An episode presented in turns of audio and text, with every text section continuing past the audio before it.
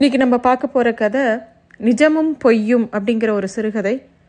எழுத்தாளர் இமயம் அவர்கள் எழுதின அந்த சிறுகதை வந்து ரொம்ப நெகிழ்வாக இருக்குது படிக்கும்போது. இந்த கதையில் வரக்கூடிய பாஷை இருக்குல்ல அது வந்து அவ்வளோ சுலபமாக பேசக்கூடிய பாஷை கிடையாது. இருந்தாலும் இந்த கதை வந்து ஒரு மோனோலாகில் எழுதப்பட்ட கதை. ஒரு சிங்கிள் கேரக்டரே முழு கதையும் அதில் எல்லா விஷயத்தையும் ஒரு கேரக்டரே சொன்னால் எப்படி அதே சமயத்தில் அது ஒரு கதையாகவும் இருக்குது ஒரு வித்தியாசமான கதை அப்படின்னு சொல்லலாம். நம்ம கிராமத்துல எல்லாம் பார்த்துருப்போம். எழுத படிக்க தெரியாதவங்கெல்லாம் ஒரு லெட்டர் எழுதணுன்னா யார்கிட்டயா கொடுத்து அந்த லெட்டரை எழுத சொல்லுவாங்க. அந்த மாதிரி தான் இந்த கதை ஆரம்பிக்குது. ஒரு கிழவி ஒரு லெட்டர் எழுதுறவக்கிட்ட பேசிக்கிட்டு இருக்கா. அதுதான் இந்த கதை. நீ முதல்ல எழுதுறத எழுத அப்புறமா நான் சொல்கிறேன் அப்படின்னு அவள் சொல்கிறா நீ விஷயத்தை பூராத்தையும் ஒரே முட்டா சொல்லிவிடு நான் எல்லாத்தையும் எழுதிப்புட்டு படித்து காட்டுறேன். ஏதாச்சும் விட்டு போயிருந்தா படித்து காட்டும்போது சொல்லு சேர்த்து எழுதி போடுறேன் அப்படின்னு அவன் சொல்கிறான் இல்லை தம்பி முதல்ல என்னோட ஆசை மவனுக்கு உன்னோட அம்மா எழுதி கொண்டது. நான் ஊரில் நல்லா சுகமாக இருக்கேன். அங்கே உன்னோட சுகம் எப்படி உடம்பு எப்படி அப்படின்னு எழுதுவல்ல? அதை எழுதிப்புட்டு நான் புறத்தால் சொல்கிறேன் அப்படின்னு அவன் சொல்கிறான் அவனுக்கு வந்து எழுதுகிறவனுக்கு ரொம்ப எரிச்சலாக வருது. ஏன்னா அவனோட எதிரில் பித்துக்குழி மாதிரி உட்கார்ந்துருந்த அந்த மொட்டையம்மாவில் ரொம்ப வெறுப்போட பார்த்தான் அந்த சேகர். அப்புறமா கீழே கிடந்த அந்த கேலண்டர் அட்டை எடுத்து மடியில் வச்சுக்கிட்டு அது மேலே ஒரு நாலு பக்கம் வெள்ளத்தாளை வச்சுக்கிட்டு எழுத ஆரம்பிக்கிறான். அவன் எழுத ஆரம்பித்தவுடனே இந்த மொட்டையம்மா ரொம்ப ஆர்வமாக அவன் எழுதுறதையே பார்த்துட்டு இருந்தான் அவளை அவளோட முகத்தில் அவ்வளோ ஒரு மலர்ச்சி. ரெண்டு வரிகளை எழுதி முடித்த உடனே சேகர் தலையை தூக்கி பார்க்காமலே ரொம்ப ஒரு அஸ்ரத்தையாக சொல்லு அப்படின்னா. நான் சொல்கிறத செத்த ஒன்று விடாமல் எழுது சாமி உனக்கு புண்ணியமாக போகும் அப்படின்னு அவன் சொல்கிறா சரி சொல்லு அப்படின்னோடனே நடுப்புற நடுப்புற விட்டுட்டு விட்டுட்டு எழுதிவிடாத அப்படிங்கிறா. இதனால்தான் மனுஷனுக்கு கோபம் வருது. எத்தனை வாட்டி உனக்கு நான் லெட்டர் எழுதியிருப்பேன்? ஒரு வாட்டியாச்சும் இப்படி செஞ்சுருக்கானா அப்படின்னு அவன் திருப்பி கேட்குறான் கோச்சிக்காதடா தம்பி. விட்டு போயிடக்கூடாது பாரு. அதுக்காக சொன்னேன். ஒன்றை குத்து குத்தம் சொல்லலை. அப்படின்னு சொல்லிட்டு அவள் தயாராரா சொல்கிறதுக்கு அவள் சொல்கிறதுக்கு முன்னாடியே இவன் ஆரம்பிக்கிறான். சீக்கிரம் சொல்லு கட்டு எடுத்துருவாங்க. திருநாவு செலவுக்கு ஐநூறு கேட்டதையும் மறந்துடாத அப்படின்னு அவன் சொல்கிறான் அவனோ அவன் கேட்ட பணத்தை பற்றி ஞாபகப்படுத்துகிறான் என்னத்த சொல்கிறது மானங்கெட்ட கேடு. நான் சொல்கிறேன் நான் சொல் நான் நல்லா சுவமாக இருக்கேன். நீ எப்படி இருக்கேன்னு எனக்கு ஒரு செய்தியும் பாதியும் தெரியல. மெட்ராஸில் இருந்து வந்த நம்ம ஊர் ரெண்டு மூணு மாதமாக என் உன்னை கண்ணில் கண்டதில்லைன்னு சொல்கிறாங்க அதனால் எனக்கு ராத்தூக்கம் இல்லை. இப்படி இருக்கேன் அப்படி இருக்கேன்னு கூடவா எழுதக்கூடாது? அதுலேயே காசு செலவாக போடுமா? உன்கிட்ட இருந்து ஒரு நாமோதும் இல்லைங்கிறது குறை தான் எனக்கு. மற்றது ஒன்றும் இல்லை. அப்படின்னு சொல்லிட்டு மொட்டையம்மா அவனை பார்க்குறான் எழுதுறவனை. அவன் எழுதாமல் உட்காந்துக்கிட்டே பேசாமல் இருக்கான். அவன் அப்படி உட்காந்து பார்த்தோன்னே இவளுக்கு சந்தேகமாக இருக்குது இருந்தாலும் சாதாரணமாக மேற்கொண்டு சொல்கிறதையும் நீ சொல்லிவிடு. மொத்தமாக எழுதி போடுறேன்னு அவன் சொல்கிறான் ஆனால் அவளுக்கு அது சரியாக படும்னு தோணலை. அவள் கொஞ்சம் கெஞ்சுற மாதிரி முகத்தை வச்சுக்கிட்டு கொஞ்சம் உடஞ்ச குரலில் தவறி போவோம் தம்பி. செத்த சொல்ல சொல்ல எழுதிவிடேன் அப்படின்னு கொஞ்சம் கட்டாயப்படுத்துகிறாள் சேகருக்கு வேறு வழி இல்லாமல் சரின்னு சொல்லிட்டு அந்த பேப்பரில் வேக வேகமாக ரெண்டு மூணு வ வரிகளை ரொம்ப வெறுப்போடு எழுதுகிறான் அப்புறமா அப்புறம்? அப்படின்னு கேட்குறான் திருப்பியும் மொட்டையம்மா விஷயத்த சொல்ல ஆரம்பிக்கிறான் அப்பாவோட தவசத்துக்கு நீ ஏன் வரல? பக்கத்தில் பொட்டச்சி அரிசி கொடுக்கக்கூடாது நீ தான் வரணும்னு எத்தனை வாட்டி உனக்கு எழுதி போட்டேன். பெத்தவனுக்காக உன்னால் ஒரு நாள் மெனக்கட முடியலல்ல? அம்மா பெரிய வேலையா? நீ பார்க்குற வேலை. நாளைக்கு நான் செத்தாலும் நீ இப்படி தானே செய்வ. நான் ஒரு ஆத்மா இருந்ததுனால இன்றைக்கி காரியம் முடிஞ்சு போச்சு. இல்லைன்னா என்ன ஆகும்? மகத்தில் அரிசி கொடுக்கறது பாப்பாங்கிட்ட நம்ம கருமத்தை தொலைக்கத்தான். இது கூட தெரியாமல் என்ன படிப்பு படித்த இதுக்கு மெட்ராஸில் வேற வேறு வேலை பார்க்குற அப்படின்னு சொல்லிட்டு சேகர் முகத்தையே பார்க்குற அவன் எழுதுகிறான் நான். அவன் எழுதிக்கிட்டு இருந்தான். அவன் எழுதி முடிக்கிற வரைக்கும் பேசாமல் இருந்துட்டு அவன் எழுதி முடிச்சிட்டான்னு தெரிஞ்ச உடனே திருப்பியும் சொல்ல ஆரம்பிக்கிறான் நேற்று தான் நம்ம ஊர் சாமிக்கு காப்பு கட்டினாங்க. முடிஞ்சால் நாலஞ்சு நாள் இருக்கிற மாதிரி வா. முடியாட்டி தேர் போடுற அன்னிக்காச்சும் வா. ஊரில் தேரும் திருநாளுமா இருக்கிறப்ப சொந்தம் பந்தம்னு மக்கா மனுஷானு ஒன்று கூட்டுற நாளில் நீ இல்லைன்னா மனசு என்னமா பாடுபடும்? ஊர் சனங்க தான் உனக்கு வேண்டாம். சாமி கூடவா வேண்டாம்? ஊரில் இருக்கிறவங்க எல்லாரும் சத்ராவிங்க தான் அதுக்காக ஊரை விட்டு ஓடிடவா முடியும்? அப்படின்னு சொல்லிட்டு சேகரையே பார்க்குறான் அவன் எழுதுறான். ஊட்டோட மேக்கால பக்க செவுரு அந்த சரிஞ்சுக்கிட்டே வருது.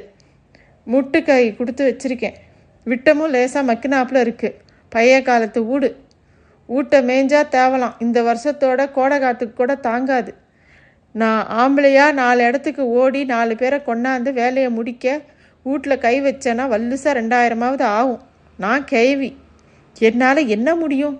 ஆள் இல்லாதவன் பொயப்பு அற பொயப்பு தான் அப்படின்னு மொட்டையம்மா சொல்லிக்கிட்டே போகிறா எழுதிட்டு இருந்த சேகர் அப்புறம் அப்படிங்கிறான்.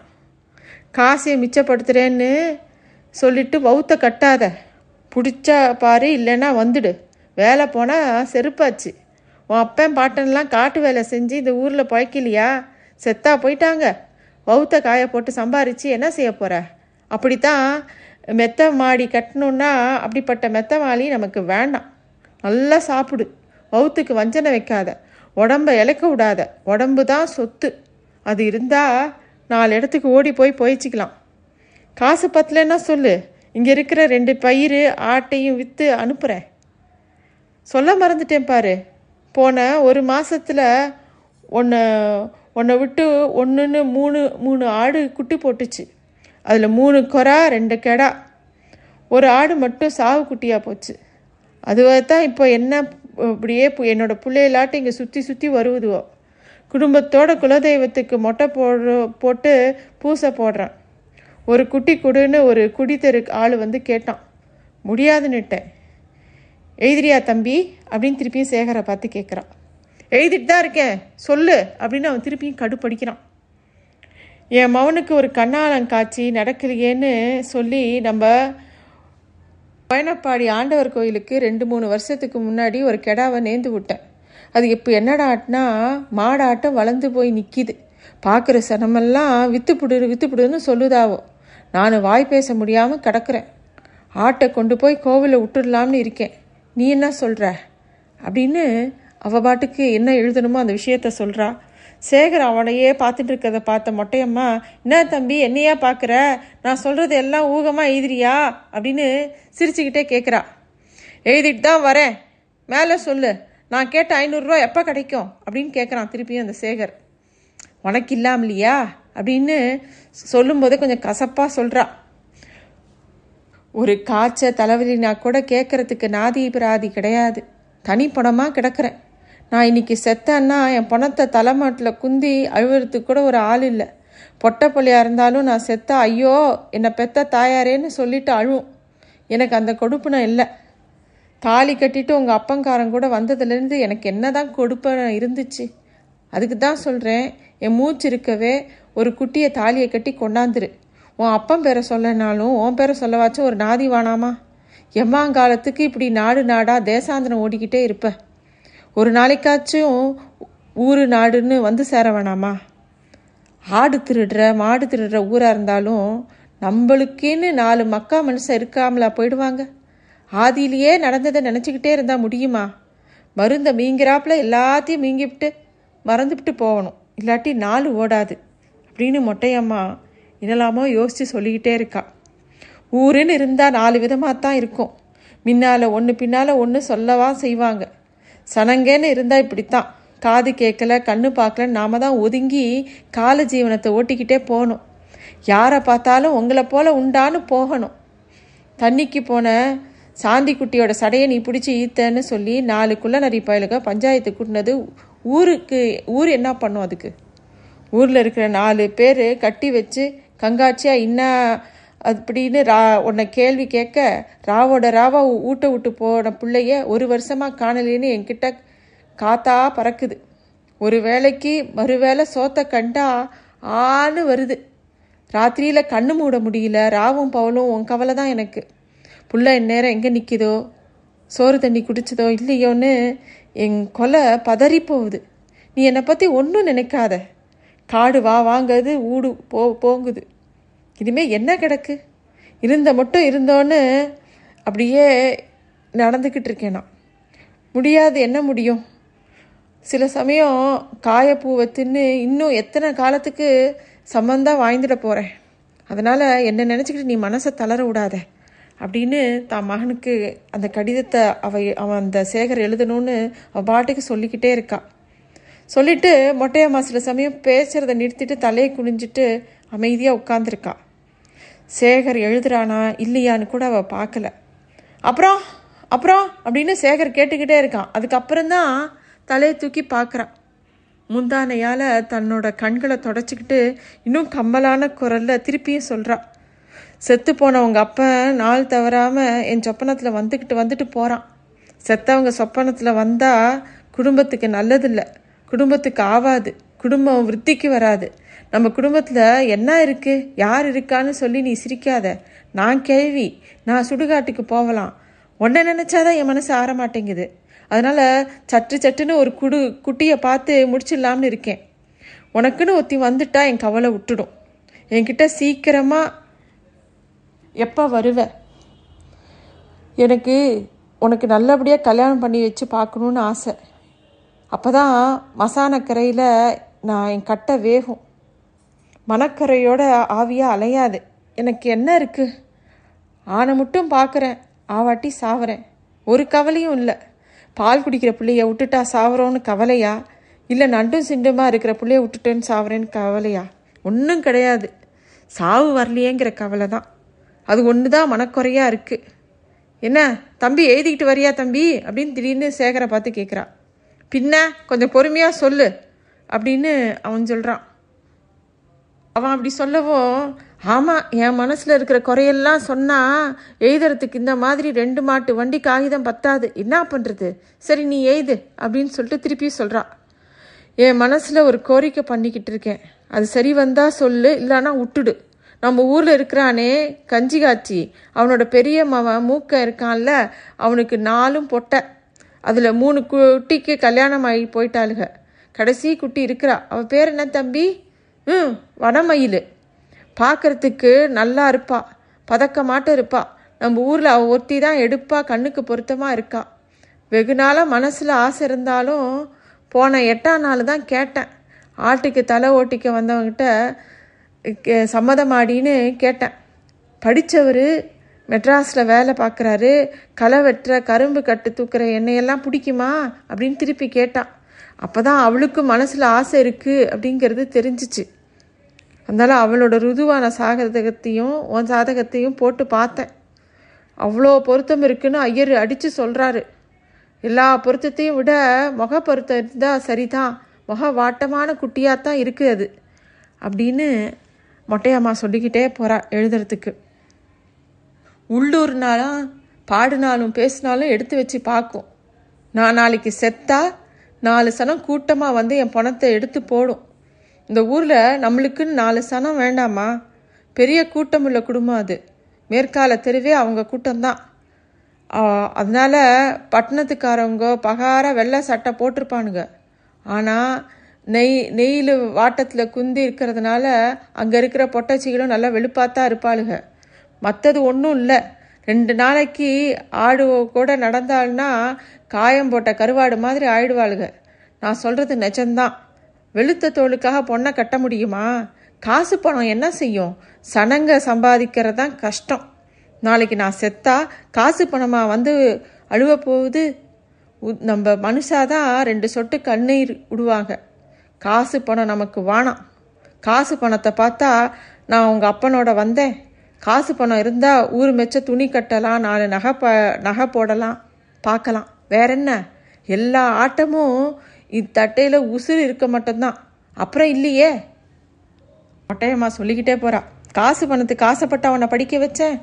அப்படி இருந்தால் அப்புறம் என்ன? நீ எட்டாவதோ ஒன்பதாவதோ படிக்கிறப்ப உங்கள் அப்பன் அப்படியே காயலாவில் கடந்தப்ப உங்கள் பெரிய பங்காரன் வந்து இனிமேல் பள்ளிக்கூடத்துக்குலாம் அனுப்ப வேணாம். என் கூட அனுப்பு மோளம் கற்றுக்கிட்டோம் சாவு சாவுக்கு போய் ரெண்டு தட்டு தட்டினா ரெண்டு காசு வரும் அப்படின்னு சொல்லிட்டு உங்கள் கையை பிடிச்சி இழுத்துக்கிட்டு போனான். உங்கள் அப்பங்காரன் மரமாட்டம் பார்த்துக்கிட்டு நின்னான். நான் வந்து எதுவும் பேசாமல் என்னடா இது? நம்ம வச்சிருக்கிறதே ஒரு பிள்ளை அதையும் மோளம் அடிக்க கூட்டிகிட்டு போகிறேன்னு சொல்லிட்டு பாதி தெருவில் ஓட்டமாக ஓடி போய் உங்கள் பெரியப்பங்காலில் உயிர்ந்து கும்பிட்டு என் பிள்ளைய விட்டுடு. அது செத்தாலும் சாவட்டும். இந்த வயசில் வயிச்சு திங்க வேணாம். அதுலேயும் சாவு மோளம் அடித்து திங்க வேணாம்னு சொல்லி அழுதேன். என் என்னை எட்டி உதச்சிட்டு எப்படியாச்சும் போடி அப்படின்னு சொல்லிட்டு போனான். அப்போ நான் உன் காலில் உயிர்ந்து கும்பிட்டு பள்ளிக்கூடத்துக்கு போ சாமின்னு கும்பிட்டேன்.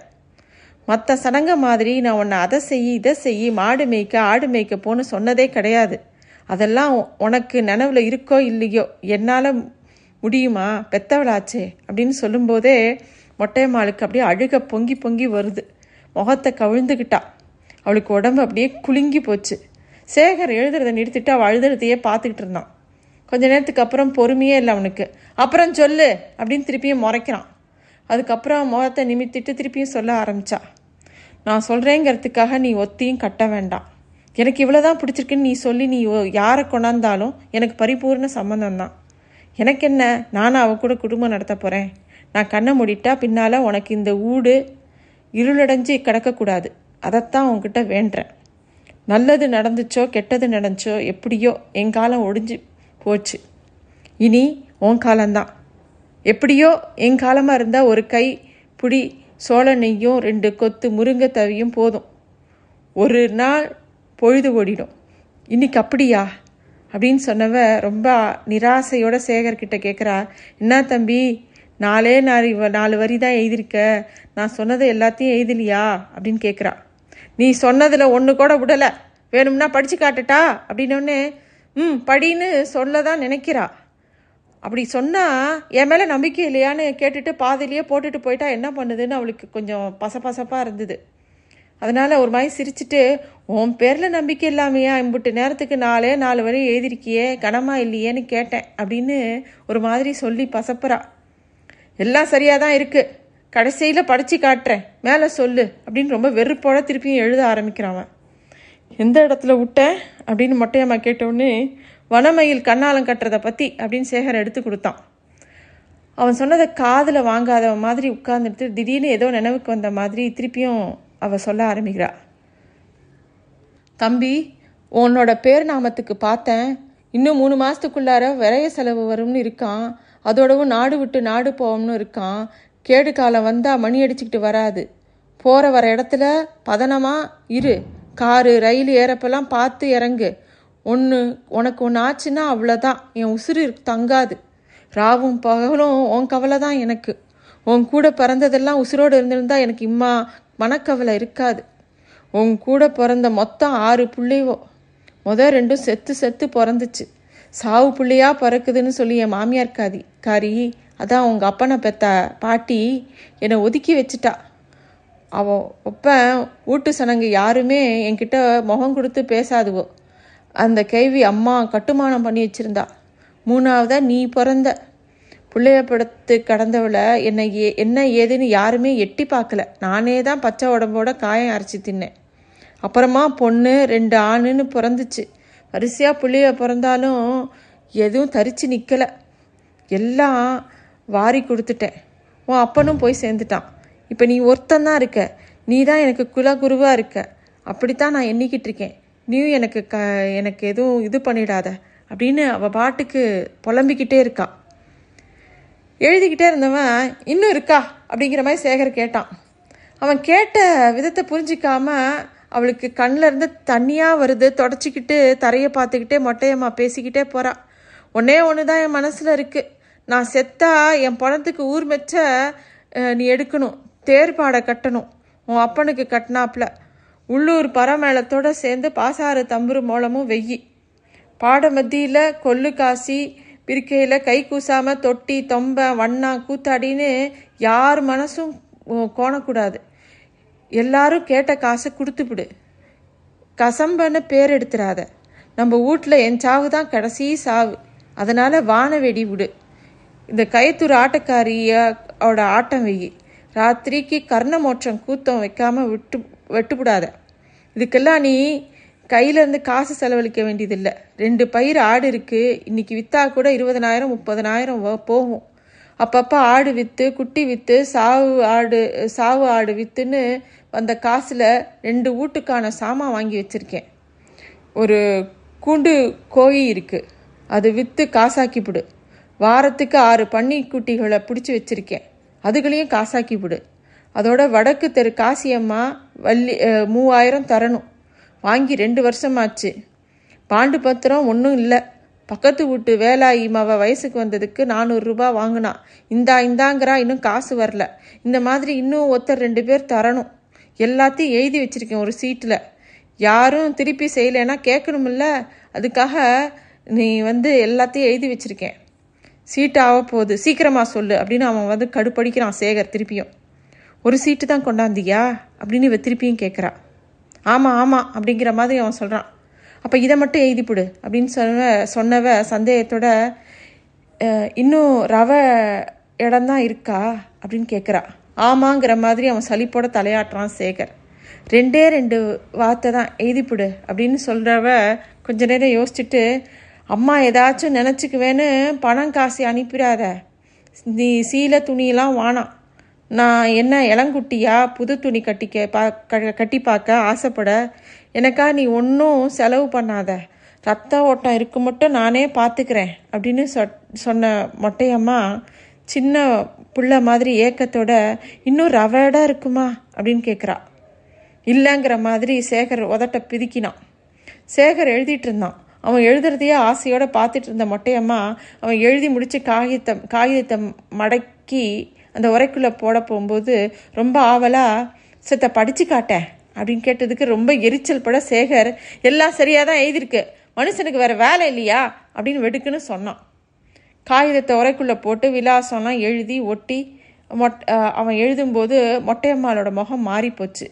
ரொம்ப வெறுப்போட அவனை பார்த்து என்ன என்னத்தை எல்லாத்தையும் எழுதின? நான் இங்கே சவம் நீ அங்கே சவமா? ஊரில் திருநா போட்டிருக்கு. அவசியம் வா உன்கிட்ட நிறையா பேசணும் நேரில் வா எல்லாத்தையும் பேசிக்கலாம்னு எழுதியிருக்க. அதானே? எனக்கு எல்லாம் தெரியும்டா தம்பி அப்படின்னு சொல்லிட்டு அவன்கிட்டருந்து பிடுங்காத குறையா அந்த கடித உரையை வாங்கிக்கிட்டா. உண்மையை வெளிப்பட்டுருச்சு அப்படின்னு தெரிஞ்ச உடனே வெக்கத்தில் சேகர் ஒன்றுமே சொல்லாமல் அவசரமாக எழுந்து வெளியில் போனான்.